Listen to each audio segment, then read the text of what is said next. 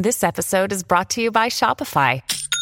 Forget the frustration of picking commerce platforms when you switch your business to Shopify, the global commerce platform that supercharges your selling wherever you sell. With Shopify, you'll harness the same intuitive features, trusted apps, and powerful analytics used by the world's leading brands. Sign up today for your $1 per month trial period at shopify.com slash tech, all lowercase. That's shopify.com slash tech.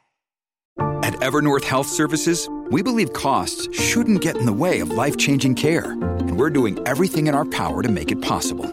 Behavioral health solutions that also keep your projections at their best? It's possible.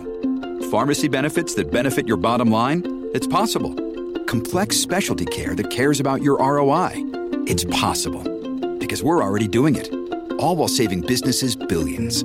That's Wonder made possible. Learn more at evernorth.com/wonder.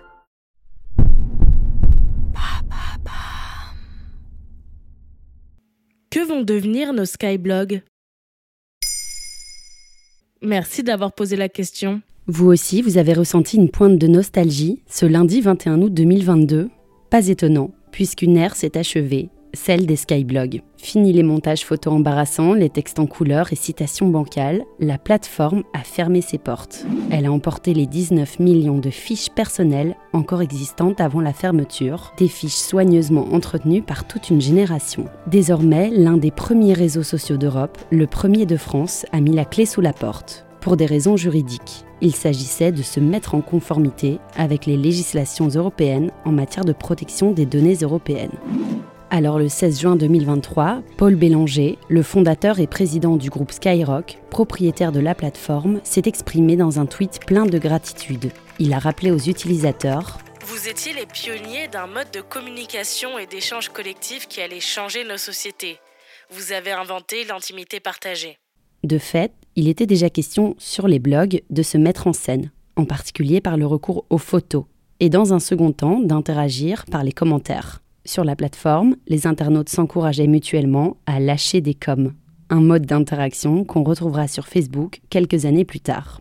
Mais il y avait d'autres fonctions au Skyblog. Plus qu'une intimité rapprochée, pour ceux qui se connaissaient dans la vraie vie, Skyblog permettait également de rencontrer des inconnus, des inconnus dont on partageait les centres d'intérêt. Ainsi, la plateforme a permis par exemple à des communautés de se former, des communautés culturelles ou politiques, culturelles comme les fans de la série Lost, à laquelle étaient consacrées des pages entières, politiques comme des communautés de personnes LGBT. Dans un article de nos confrères du HuffPost, un trentenaire raconte par exemple avoir trouvé des amis et amoureux gays dans les villages aux alentours du sien, après les avoir d'abord connus grâce à Skyblog. Et que vont devenir nos blogs? Contre toute attente, un retournement de situation s'est produit puisque deux invités se sont ajoutés à la fête de départ, la BNF et l'INA. En effet, la Bibliothèque nationale de France et l'Institut national de l'audiovisuel reprennent le flambeau. Les deux institutions vont conserver le contenu des millions de blogs. Ils pourront être consultés à Paris. Mais pourquoi? Parce que ce contenu est un outil précieux. Il montre l'incroyable panorama d'une génération à un moment de son adolescence. Pour la sociologie, c'est une matière très riche d'enseignements. Comment ces jeunes adolescents consommaient? Comment se parlaient-ils? Comment se sont-ils aimés? Qu'est-ce qui était à la mode ou au contraire complètement mal vu par les groupes de pairs Mais il n'y a pas que ça. Les linguistes aussi vont pouvoir étudier le contenu de nos archives. Désormais, ils disposent d'un corpus immense de textes à analyser. L'occasion de passer au crible la syntaxe des jeunes et leur lexique par exemple. En fin de compte, pas de panique, Skyblog ferme la boutique, mais la marchandise reste en stock. Voilà ce que vont devenir nos Skyblogs. Maintenant, vous savez Un épisode écrit et réalisé par Johanna Cincinnatis. Ce podcast est disponible sur toutes les plateformes audio. Et si cet épisode vous a plu, n'hésitez pas à laisser des commentaires ou des étoiles sur vos applis de podcast préférés.